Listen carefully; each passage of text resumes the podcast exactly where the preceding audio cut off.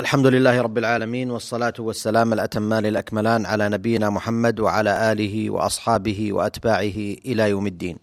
أيها الإخوة والأخوات السلام عليكم ورحمة الله وبركاته واهلا ومرحبا بكم في لقاء متجدد من برنامجكم المسلمون في العالم مشاهد ورحلات. لقاؤنا الأسبوعي المعتاد نعقده مع ضيفنا الكريم معالي الشيخ محمد بن ناصر العبودي الرحالة والداعية المعروف والذي يتحدث عبر هذا البرنامج عن بعض من مشاهداته وزياراته لأحوال المسلمين في العالم. معالي الشيخ محمد انقطع الحديث أيضا في الحلقة الماضية عن بقية من المشاهدات التي آه، تحدثتم عنها إبان زيارتكم لفنلندا وبعض أحوال المسلمين آه، هناك. هل من مزيد من تلك التفاصيل والمشاهدات عن أحوال المسلمين هناك؟ بسم الله الرحمن الرحيم. الحمد لله رب العالمين. اللهم صل وسلم وبارك على عبدك ورسولك نبينا محمد وعلى آله وأصحابه أجمعين. أما بعد فإن الوقف الوقت وقف بنا ونحن في مدينة أولو في شمال فنلندا وكنا في آه، ساحة كبيرة ضمن جولة نجولها في هذه المدينة التاريخية القديمة أولو.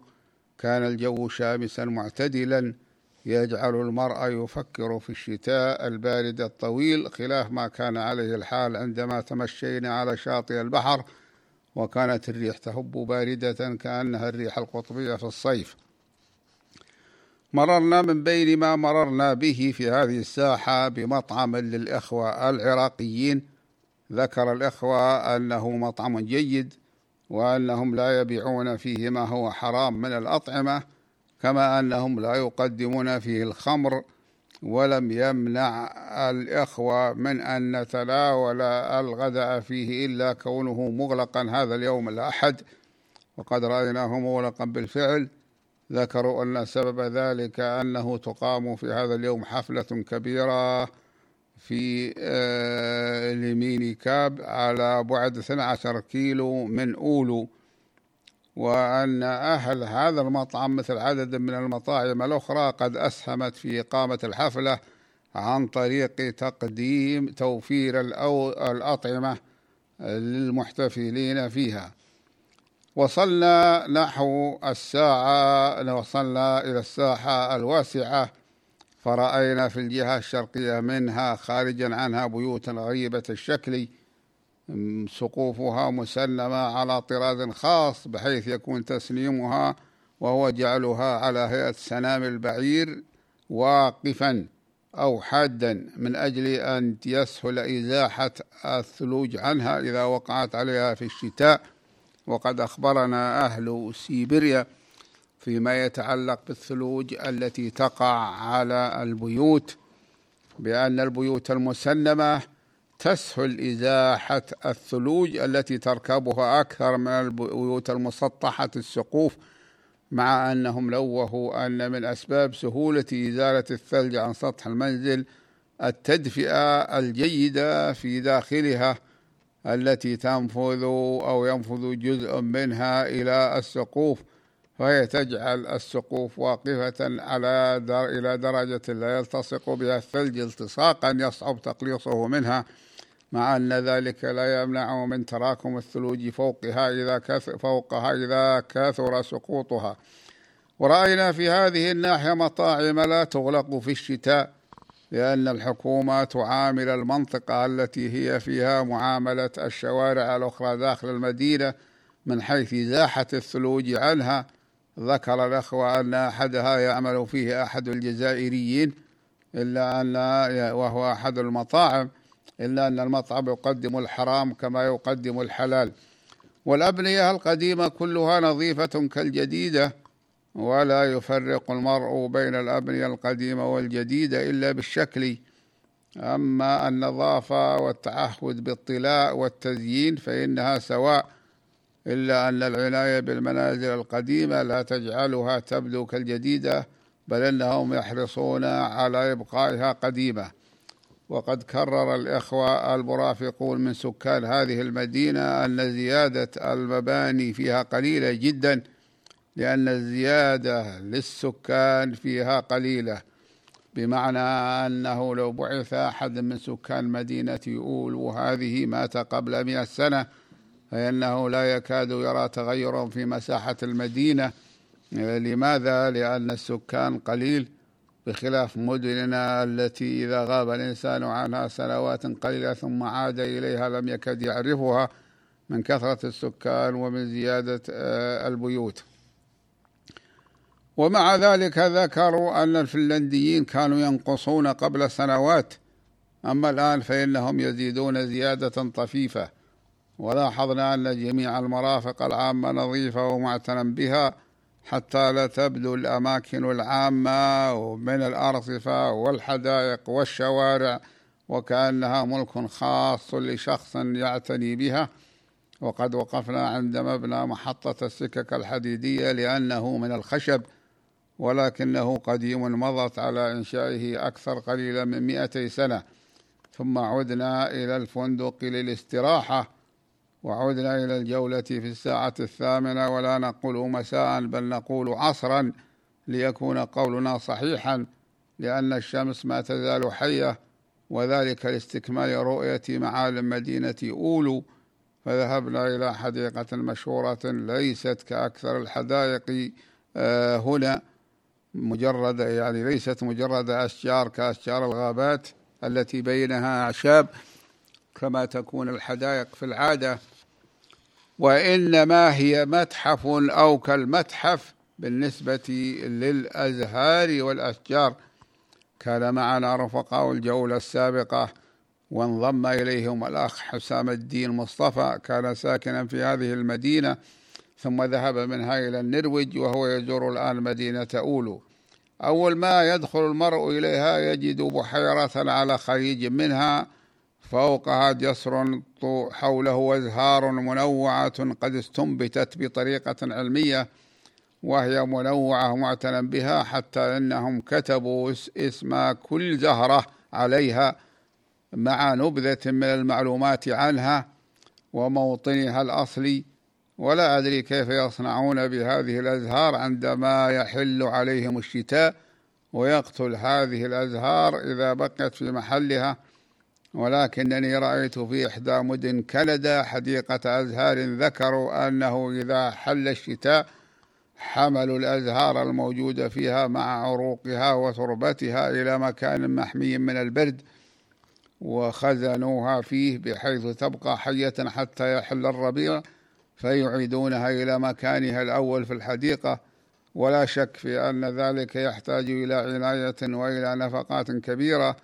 ولذلك رأيت في الحديقة آه، ولذلك رأيت في الحديقة إعلانا يقول تبرعوا لحفظ هذه الأزهار. ولا يكون هذا الإعلان موجودا إلا إذا كانت هناك نفقات كبيرة للمحافظة على هذه الأزهار. أما هنا فإننا لا ندري ما يفعلون به إذا حل الشتاء واشتد كلبه. ثم تجاوزنا منطقة الزهور في مدخل الحديقة التي بدت كأزهار الشوارع أو الحدائق العامة منسقة معتنى بأماكنها فوقعنا في حقل واسع فيه أنواع من الزهور المختلفة المتعددة الألوان والروائح وقد قسموا أرض الحديقة التي فيها هذه الأزهار إلى أحواض. وضعوا في كل حوض منها أنواعا منوعة من الزهور المختلفة الألوان ولكنهم قصدوا من ذلك أن تكون ألوانها المختلفة منسجمة غير متنافرة وقد أحاطوا المنطقة هذه بأسوار هي الشائعة في المدينة ليعزلوها عن غيرها وهي أسوار من الخشب القصير. ومن لطائف صنعهم بهذه البحيرة أنهم سمحوا بدخول الدراجات إليها فترى الناس وبخاصة الشباب من رجال ونساء قد دخلوا بدراجاتهم. أما السيارات فإنه لا يسمح بدخولها إليها ولذلك كنا وقفنا سيارتنا خارجها. وذلك لأن السيارات تحتاج وقوفها إلى مساحات كبيرة. تجولنا في هذه الحديقة الجيدة المفيدة وقد برد الجو لقرب غروب الشمس حتى صار كأنه الهواء البارد في أقصى أيام الشتاء في بلادنا. ومع ذلك رأيناهم عرضوا مجموعة من الطيور المختلفة حية في أقفاصها أو في مناطق محاطة بأسلاك. ولا أدري ماذا يصنعون لها في الشتاء. وبعض هذه الطيور صغير وملون ومن لطيف ما صنعوه أنهم يجعلون غذاء بعض الطيور آه، بين حصن في أرض الحديقة أي بين حجارة صغيرة في أرض الحديقة التي فيها الأقفاص الواسعة من الأسلاك وتنزل الطيور إليها وتلتقط غذاءها من بين تلك الصخور يحاكي ذلك فعلها في الطبيعة الطريقة. وفي جانب من الحديقة أنواع من النبات الذي لا ورق له لا ورق له وهو يشبه الصبار الذي منه البرشومي أو التين الشوكي. وجانب من الحديقة يطل على بحيرة جميلة المنظر حتى إن البيوت تطل عليها. وفيها رأينا أنواعا منوعة من البط والإوز طريقا ولكنه يشبه الموجود في الأقفاص. في كونه لا ينفر من الناس حين يقتربون منه أو يقترب منهم وهو يسبح في مياه البحيرة. وذلك أنه اعتاد أن لا يذيره أحد أي لا ينفره أحد حتى المتفرجون وفيهم أطفال وصبايا لا يؤذونه وأمثاله في الحديقة لأن أهاليهم قد دربوهم على ذلك. وقد لبثنا أكثر مما قدرناه في هذه الحديقة ففيها متعة وفائدة ولاحظت أن عدد الزوار قليل بالنسبة إلى جمال المكان وإلى الفائدة منه. فذكروا أن اليوم هو الأحد وأن السبب في ذلك هو قلة عدد السكان. ولبثنا في هذه الحديقة حتى تجاوزت الساعة التاسعة وما تزال الشمس حية. وفي التاسعة وعشر دقائق كنا نتج يعني مساء كنا نتجول في القلب التجاري لمدينة أولو فكان مما استرعى انتباهي فيه مواقف خاصة للدراجات وهي قضبان من الحديد آه، مثلثة واقفة توقف الدراجة عندها وإذا أراد صاحبها يستطيع أن يربطها بهذا العمود. و...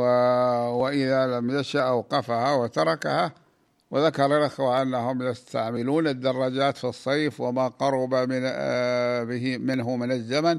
أما الشتاء فإنه لا يستطيع أحد أن يركب الدراجة لأن البرد شديد والثلج ينهمر بغزارة في العادة. أوقفنا سيارتنا في جانب من هذا الوسط التجاري لمدينة أولو وليس فيه نفسه لأنه ممنوع فيه الوقوف مع العلم بأن الحوانيت التي هي المحلات التجارية مغلقة الآن لتأخر الوقت ولو لم تكن الشمس قد غربت لأن اليوم هو الأحد وسرنا على أن آه، وسرنا على أقدامنا في تمشية ممتعة في هذا الوسط التجاري. فسقطنا صورا تذكارية في شارع منه اسمه باكا هووني كاتو وكاتو معناه شارع بلغتهم. وهذا القلب التجاري من المدينة فيه ساحة ضيقة اسمها ريطوري منه فيها نافورة غريبة وذلك أن فيها كرة ثقيلة من الحجارة كما تبدو وربما كانت خفيفة ومن غير الحجارة ولكن مظهرها مظهر الحجارة ومع ذلك تتحرك بضغط الماء أسفل منها. إذا نبع الماء من الأرض تحركت وبدا كما لو أن الماء قد رفعها. وجميع شوارع هذا القلب التجاري من المدينة مبلط بحجارة صغيرة غريبة الصنع. قد صنعوا منها على الأرض ما يشبه الأشكال الهندسية حتى صارت أشبه بالتحفة أو البساط الحجري المنقوش بعناية. ولاحظنا أن أكثر الشوارع الداخلية في المدينة مبلطة بالحجارة وليس بالإسفلت وذلك من أجل الثلج.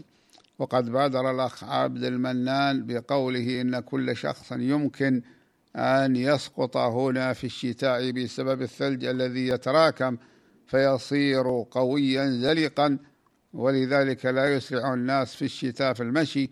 لئلا يسقطوا أي ينزلقوا من فوق الثلج. قال وأنا سقطت أكثر من مرة فذكرت في ذهني أنا محدثكم أنني كنت أسير في بلغراد عندما زرتها أول مرة في عام 1390 وكان ذلك في شهر ديسمبر والثلج يملأ كل شيء من وجه الأرض ودرجة الحرارة تحت الصفر بكثير. فقال لي الأخ الذي كان معي وهو الأستاذ محمد بن عثمان العمر وكان عاش في ألمانيا فترة وقد مر عليه الشتاء فيها وعاش في الثلج.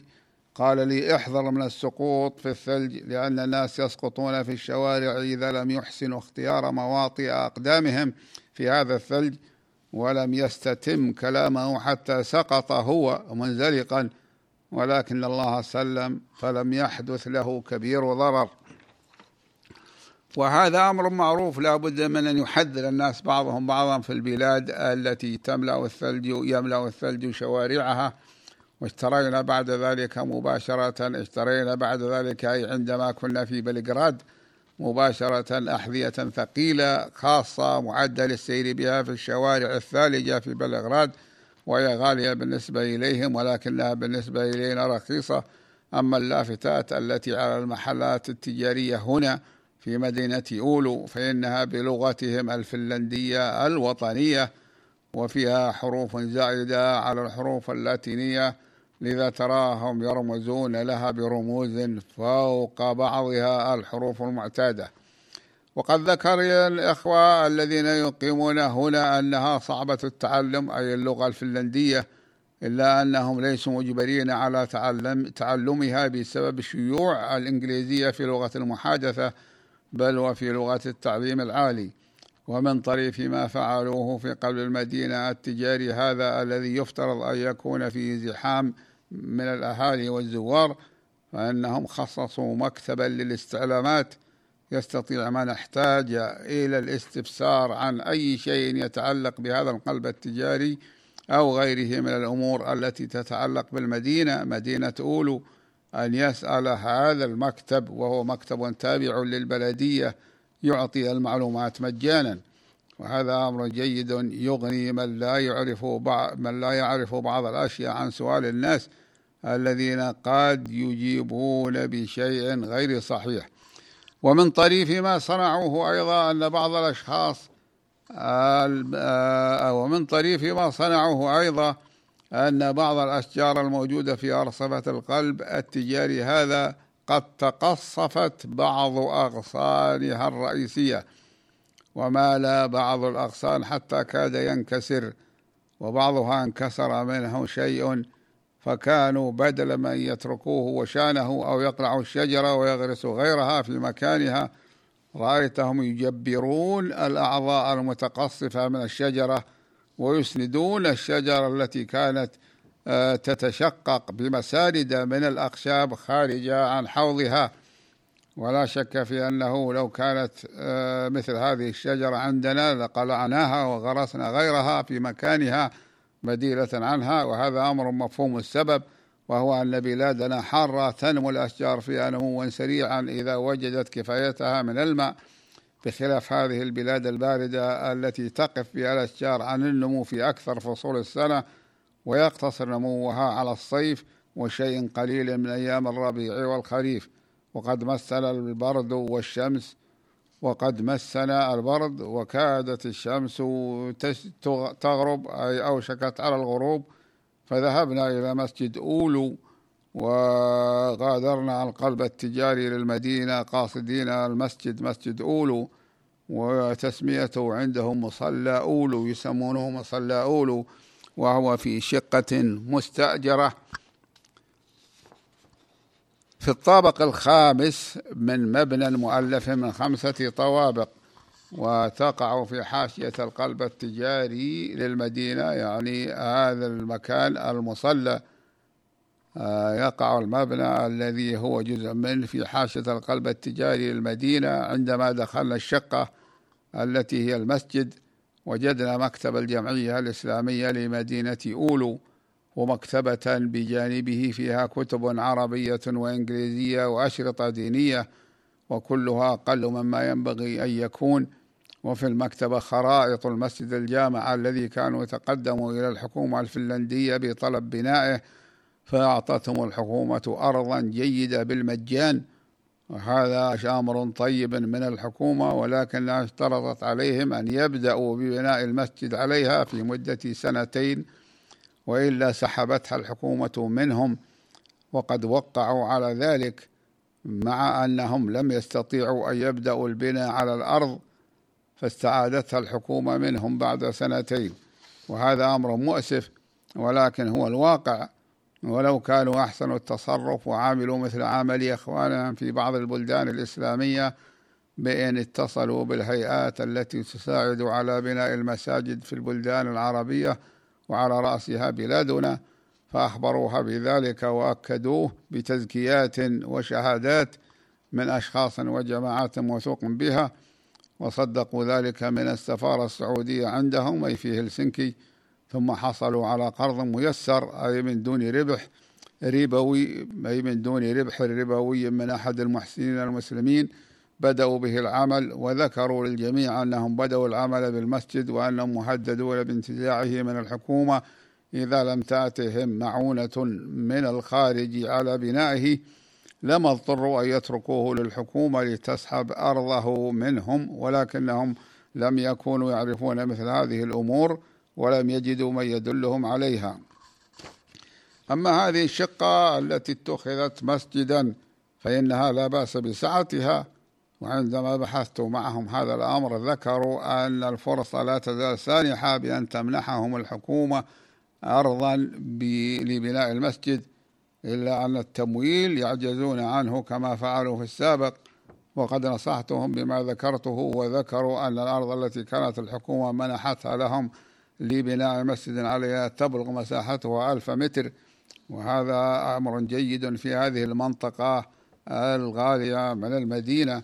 فقلنا لهم إننا سنأخذ صورة من الرسومات والمخططات التي صنعوها للمسجد. فقد نجد متبرعا كريما يبني لهم المسجد أو يتعهد بدفع القسط الأكبر من النفقات اللازمة لذلك. أما هذه الشقة فإنها مستأجرة بأجرتها أربعة آلاف وأربعمائة مارك فنلندي ويعادل ذلك تسعمائة دولار أمريكية على وجه التقريب في الشهر. أخبرونا أن المصروفات الأخرى للمسجد هي في حدود 100 دولار أمريكية. يعني من ذلك مثلا أجرة التدفئة وكذلك الكهرباء. فيكون مجموع النفقات للمسجد ألف دولار في الشهر. ذكروا أن معظم المسلمين الذين يترددون على المسجد للصلاة هم من الطلاب الذين لا يستطيعون أن يسهموا في الإنفاق على المسجد وقد وعدناهم بمساعدة عاجلة حاضرة لإيجار المسجد وأن نأخذ منهم طلبا بإرسال أكثر منها في المستقبل. لأننا لا نحمل مبالغ كبيرة من المال كما هو طبيعي بالنسبة للمسافرين الذين يتنقلون في بلدان عديدة. وهنا أذن أحد الموجودين في المسجد لصلاة المغرب وهو أخ من إقليم كسوفو الألباني الذي يقع الآن في يوغوسلافيا ثم واستقل قريبا. ثم لبس الأخ عبد المنان رئيس الاتحاد الإسلامي ومرافقنا في شمال فنلندا وهو إمام هذا المسجد ثوبا له واسعا فوق البدلة استعدادا للصلاة وطلب مني أن أمهم فاعتذرت عن ذلك على عادة لي في هذا الأمر لكي أرى كيف يصلون. فأخرج من جيبه قلنسوة وهي الطاقية كان يحملها معه وصلى. وقد رأيت في المسجد عددا من القمصان العربية يلبسها من أراد أن يصلي بها لأن بعضهم يرى الصلاة فيها أسهل من الصلاة في البدلة الإفرنجية وبخاصة السروال الغليظ البنطلون وبعضهم لا يكون على يقين من أن ملابسه الإفرنجية نظيفة لم يمسها شيء من النجاسة كالبول أو نحوه. والمسجد مفروش بفراش غير جيد والفراش هنا مهم وليس ترفا لشدة البرودة في الشتاء التي لا يقي منها إلا الفراش الوثير. وقد صلينا العشاء جمعا بعد المغرب معهم ثم ألقيت فيهم كلمة قصيرة ذكرت فيها لهم السبب لمجيئنا إلى هذه البلاد ونصحتهم بنصائح مختصرة وكان الإخوة المسؤولون عن المسجد في هذه الأثناء يهيئون العشاء من مطعم لأحد الإخوة العراقيين يقع أمام المسجد واسمه مطعم سلمى وقد أحضروه شبيها بالبيزا. المسلمون في أولو يبلغ عددهم خمسمائة وخمسة وثلاثين من الكبار. هذا عدد لا يستعان به خمسمائة وخمسة وثلاثين من الكبار أكثرهم من الصوماليين. الذين جاءوا لاجئين إلى فنلندا فقبلتهم الحكومة الفنلندية وفرقت مساكنهم في مدنها فنال أولو منهم بعض ما نالها ويصلي الصوماليون ويلي الصوماليين في الكثرة العراقيون ثم يأتي عدة بلدان إسلامية منها مسلمون فمثلا يوجد فيها أقليات أو نقول أعداد قليلة من بعض البلاد منهم مئة وسبع وعشرين منهم اثنان وثلاثون مغربيا وعشرون ألبانيا وسبعة عشر جزائريا. كما يوجد قليل من الفلسطينيين قليل من الفلسطينيين ومن المسلمين في غرب إفريقيا. مع أن وجود المسلمين في أولو حديث فإنهم صاروا يزيدون بالمجيء من البلدان الإسلامية إلا أن بعضهم بعد أن يمضوا وقتا فيها يحصلون فيه على الإقامة الدائمة التي تمهد للحصول على الجنسية الفنلندية أو يبقون حتى يحصلوا على الجنسية الفنلندية فإنهم يتركون فنلندا ويذهبون للجنوب هربا من البرد سواء ذهبوا للجنوب إلى أوروبا أو ذهبوا إلى جنوب فنلندا. وطبيعي أن البرد آه، لا يخرجهم منها. ولكن إذا كانوا سيجدون الدخل نفسه في بلد في جنوب فنلندا أكثر فإنهم سيفعلون ذلك. وبعض الذين حصلوا على الجنسية الفنلندية من الصوماليين غادروها إلى الولايات المتحدة وكندا أو إلى أقطار أوروبية أخرى لأن الجواز الفنلندي والجنسية الفنلندية مرحب بها في تلك الأقطار وغيرها.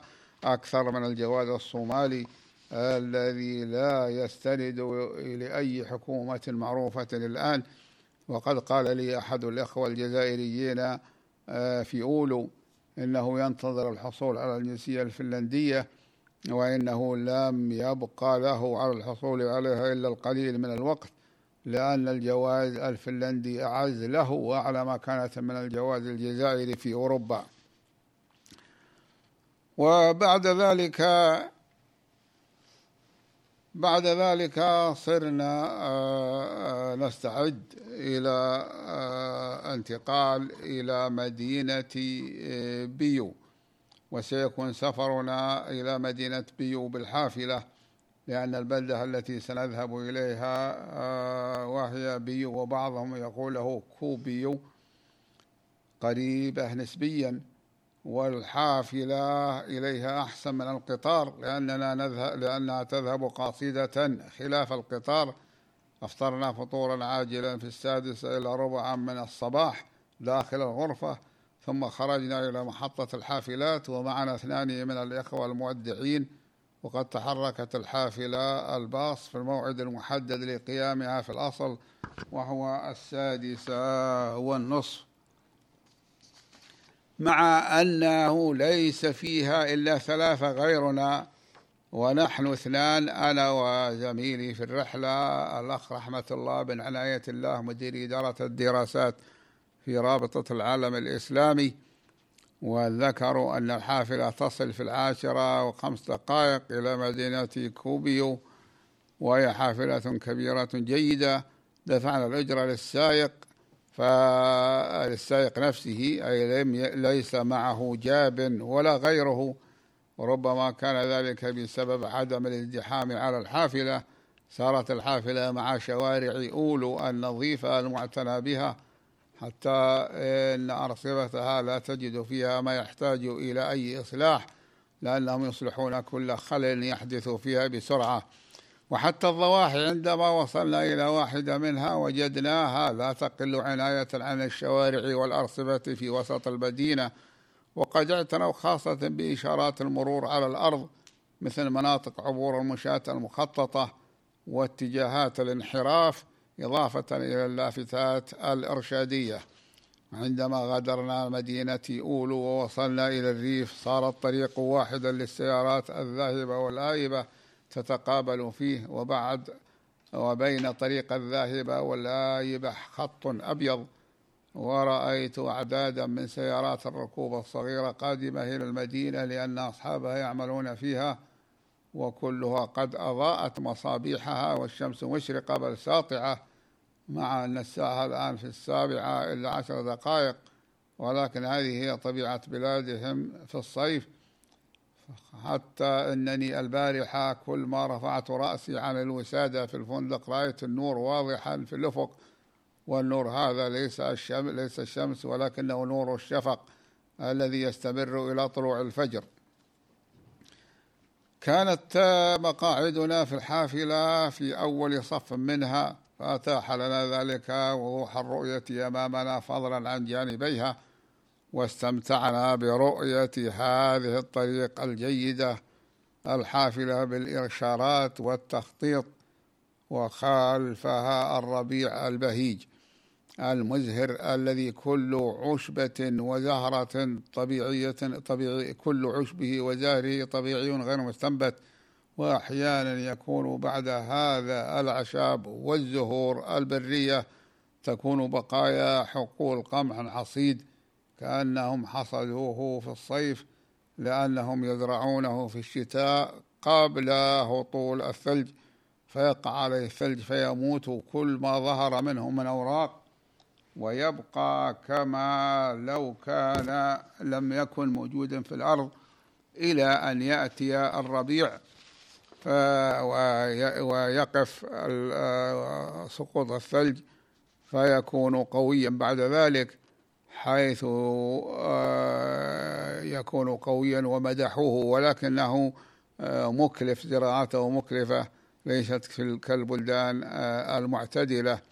ورأيت كثرة أكياس العشب وهي من اللدائن أي البلاستيك التي فرغوها من الهواء بعد أن حشوها عشبا لإطعام الأنعام في الشتاء وهي ملقاة في الريف والحقيقة أن الإنسان لا لا يخطئها بصره في أي مكان لأنهم يقطعون الأعشاب ويضعونها في هذه الأكياس من اللدائن أي البلاستيك ويفرغون الهواء منها حتى لا يفسد آه، العشب. وقف السائق حافلته أوقف السائق حافلته عند مقهاة على الطريق وقال سوف نقف لمدة ثلاث دقائق.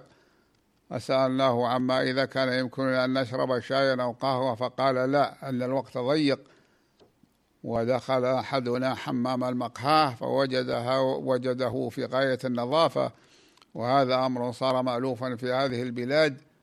ولكن وجد في الحمام يعني الذي أحدنا الذي دخل الحمام وجد في الحمام قصرية لطفل.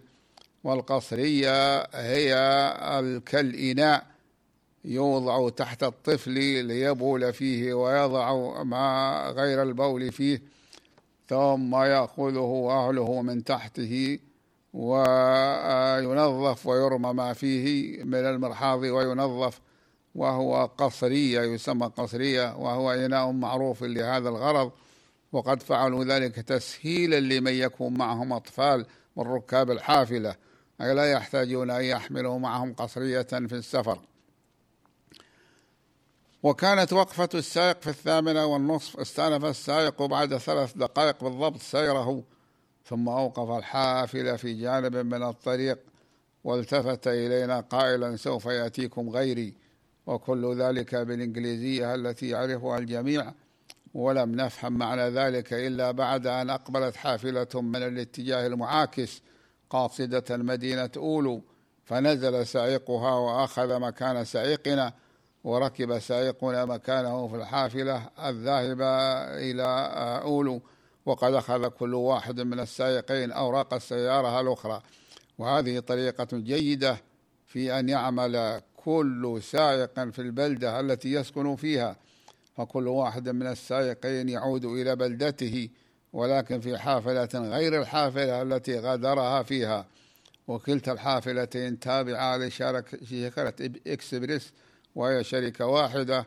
هذا وقد استأنف السائق الجديد السير بالسيارة إلى جهات الجنوب التي نحن متجهون إليها في الأصل بعد أن حيانا بتحية قصيرة.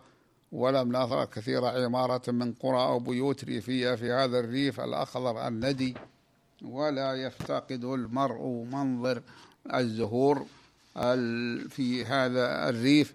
وهي زهور غير مستنبتة. بل هي نبتة طبيعية.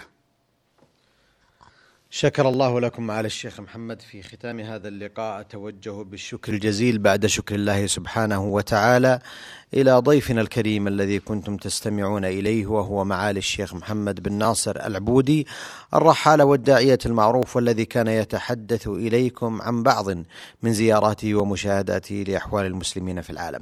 نلقاكم أيها الإخوة والأخوات على خير في مثل هذا اليوم من الأسبوع القادم. وهذه تحية من محدثكم محمد بن عبد الله مشوح. السلام عليكم ورحمة الله وبركاته.